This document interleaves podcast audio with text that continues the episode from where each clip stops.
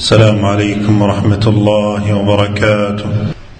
إن الحمد لله نحمده ونستعينه ونستغفره ونعوذ بالله من شرور أنفسنا وسيئات أعمالنا.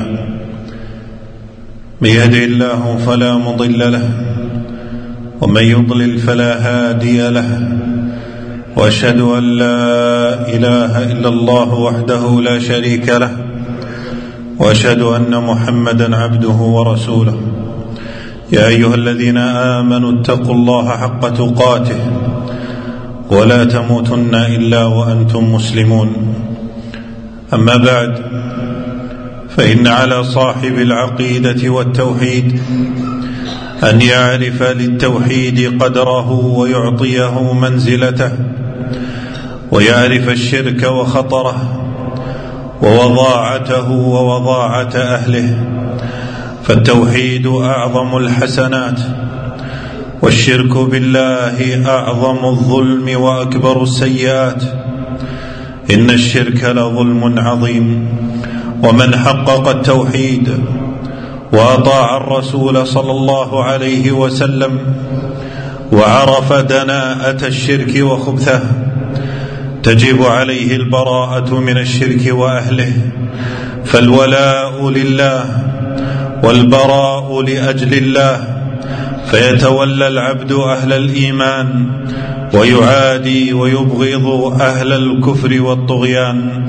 قال تعالى لا تجد قوما يؤمنون بالله واليوم الآخر يوادون من حاد الله ورسوله ولو كانوا آباءهم أو أبناءهم أو إخوانهم أو عشيرتهم أولئك كتب في قلوبهم الإيمان وأيدهم بروح منه ويدخلهم جنات تجري من تحتها الأنهار خالدين فيها رضي الله عنهم ورضوا عنه.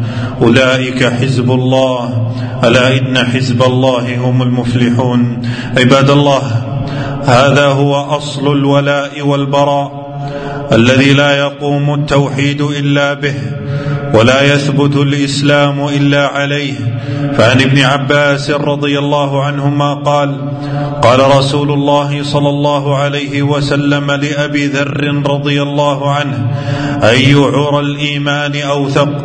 قال الله ورسوله أعلم. قال الموالاة في الله. والمعاداة في الله والحب في الله والبغض في الله. رواه الطبراني وحسنه الألباني. وهذا إبراهيم عليه السلام قال لأبيه وقبيلته قد كانت لكم أسوة حسنة في إبراهيم والذين معه إذ قالوا لقومهم إنا براء منكم ومما تعبدون من دون الله كفرنا بكم وبدا بيننا وبينكم العداوة والبغضاء أبدا حتى تؤمنوا بالله وحده. وعلى هذا سار جميع الرسل والأنبياء والصحابة والأولياء متمسكين بأصل الولاء والبراء ولاء أهل الإيمان والبراء من أهل الكفران. قال ابن عباس رضي الله عنهما من أحب في الله وأبغض في الله ووالى في الله وعادى في الله فإنما ينال ولاية الله بذلك ولن يجد عبد طعم الإيمان وإن كثرت صلاته وصومه حتى يكون كذلك وقد صارت عامة مؤاخاة الناس على أمر الدنيا وذلك لا يجدي على أهله شيئا عباد الله حين لا يعرف العبد الموحد حقيقة ما وقع فيه الكفار من الأقوال والأعمال والاعتقادات فقد تأخذه العاطفة فيواليهم أو يحبهم أو يستغفر لمن مات منهم وهذا أمر منهي عنه في الشرع فمن مات على الكفر فالنار مثواه. ولا تناله رحمة مولاه. فالكفار لا تنفعهم شفاعة الشافعين وما هم من النار بخارجين ومن الأديان المنتشرة. دين النصارى المليء بالكفر المليء بالكفر والتحريف والجور والتزييف والانتشاره. وجب على المسلم أن يعرف شيئا من اعتقادهم. لتبقى عقيدة البراء منهم ثابتة ويكون على معرفة بشيء من أقوالهم وطعونهم في حق الله وأنبيائه وكتبه وقد ذمهم الله في كتابه وبين كثيرا من ضلالهم وخبثهم وصرح بكفرهم وخلود من مات منهم على معتقده في النار.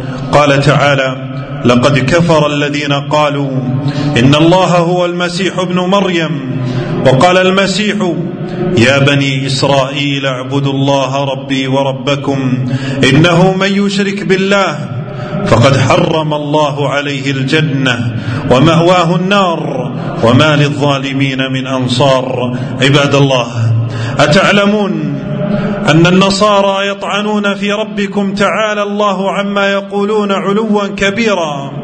فنسبوا إليه الولد والشريك والزوجة. ما كان لله أن يتخذ من ولد سبحانه. إذا قضى امرا فإنما يقول له كن فيكون. وقالوا بأن الله ثالث ثلاثة. وهو قول لا يقبله دين ولا عقل ولا فطرة سليمة. لقد كفر الذين قالوا إن الله ثالث ثلاثة وما من إله إلا إله واحد وإن لم ينتهوا عما يقولون ليمسن الذين كفروا منهم عذاب أليم. أتعلمون أن النصارى زعموا أن الله تعالى تعب من خلق السماوات والأرض فاستراح في اليوم السابع. أتعلمون أن النصارى وصفوا الله تعالى بالجهل والندم والبكاء والعنصرية.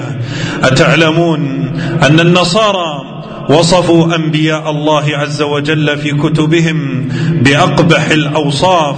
فزعموا أن نوحا عليه السلام شرب الخمر وتعرى ولوطا عليه السلام زعموا أنه زنى بابنتيه بعد أن نجاه الله من القرية التي كانت تعمل الخبائث وأن البنتين أنجبتا من الزنا وزعموا أن يعقوب عليه السلام احتال لأخذ النبوة وأن هارون عليه السلام هو الذي صنع لهم العجل ودعاهم إلى عبادته وأن داود عليه السلام زنى بامرأة أحد جنوده وأنجبت منه سليمان عليه السلام وأن سليمان تزوج بنساء مشركات يعبدن الأصنام ثم هو عبدها معهن. هذه نظرة النصارى في كتابهم المقدس المزعوم لأنبياء الله تعالى. أتعلمون أن النصارى يعتقدون أن المسيح عليه السلام قتل على الصليب فداء لخطيئة آدم وذريته فيعبدون ربا قتل ابنه. وابنه هو الرب نفسه والرب هو الروح القدس ثلاثة في واحد وواحد في ثلاثة ثم يعبدون ويقدسون. هذا الصليب الذي قتل عليه إلههم عقول فارغة ودين ظاهر البطلان. أعباد المسيح لنا سؤال. نريد جوابه ممن وعاه. إذا مات الإله بصنع قوم. أماتوه فما هذا الإله؟ حرفوا دين دين عيسى. وغيروا كلام الله. واشتروا به ثمنا قليلا. تركوا التوحيد ولازموا الشرك ودعوا إليه فما بال أهل التوحيد؟ لا يقيمون أصل الولاء والبراء من الشرك وأهله فأقيموا أصل الولاء والبراء في قلوبكم يقم لكم توحيدكم فمن وحد الله وأطاع الرسول صلى الله عليه وسلم وجبت عليه موالاه الله ورسوله ووجب عليه بغض أعداء الله وأعداء رسوله. أقول ما تسمعون واستغفر الله العظيم لي ولكم من كل ذنب فاستغفروه إنه هو الغفور الرحيم. الحمد لله الصلاة والسلام على رسول الله وعلى آله وصحبه ومن اتبع هداه أما بعد. عباد الله أوصيكم ونفسي بتقوى الله فمن اتقى الله وقاه ونصره وكفاه. عباد الله من لوازم أصل البراء من الكفار ترك الترحم على من مات منهم على دينه وعدم الاستغفار لهم والصلاة عليهم. وهذا الأمر لا ينبغي أن تأخذنا فيه العاطفة. بل يجب أن نكون فيه متبعين لكتاب ربنا وسنة نبينا صلى الله عليه وسلم. وقد وردت النصوص الشرعية في النهي عن الاستغفار والترحم على الكفار من اليهود والنصارى وغيرهم. فعن أبي هريرة رضي الله عنه قال قال رسول الله صلى الله عليه وسلم استأذنت ربي أن أستغفر لأمي فلم يأذن لي. رواه مسلم. ولما مات عمه أبو طالب على الكفر قال صلى الله عليه وسلم أما والله لاستغفرن لك. ما لم أنه عنك فأنزل الله عز وجل ما كان للنبي والذين آمنوا أن يستغفروا للمشركين ولو كانوا أولي قربى من بعد ما تبين لهم أنهم أصحاب الجحيم. وعلى هذا إجماع علماء المسلمين. قال النووي رحمه الله وأما الصلاة على الكافر والدعاء له بالمغفرة فحرام بنص القرآن والإجماع. فكونوا عباد الله عند حدود الشرع وقافين ولا تتعدوا شرعه فتكونوا من الظالمين. اللهم أحينا على التوحيد وأمتنا على التوحيد. اللهم اجعل آخر كلامنا لا إله إلا الله. اللهم ثبت قلوبنا على دينك يا مصرف القلوب صرف قلوبنا إلى طاعتك. اللهم إنا نسألك العفو والعافية في الدنيا والآخرة. ربنا آتنا في الدنيا حسنة وفي الآخرة حسنة وقنا عذاب النار. اللهم اغفر للمسلمين والمسلمات والمؤمنين والمؤمنات الأحياء منهم والأموات.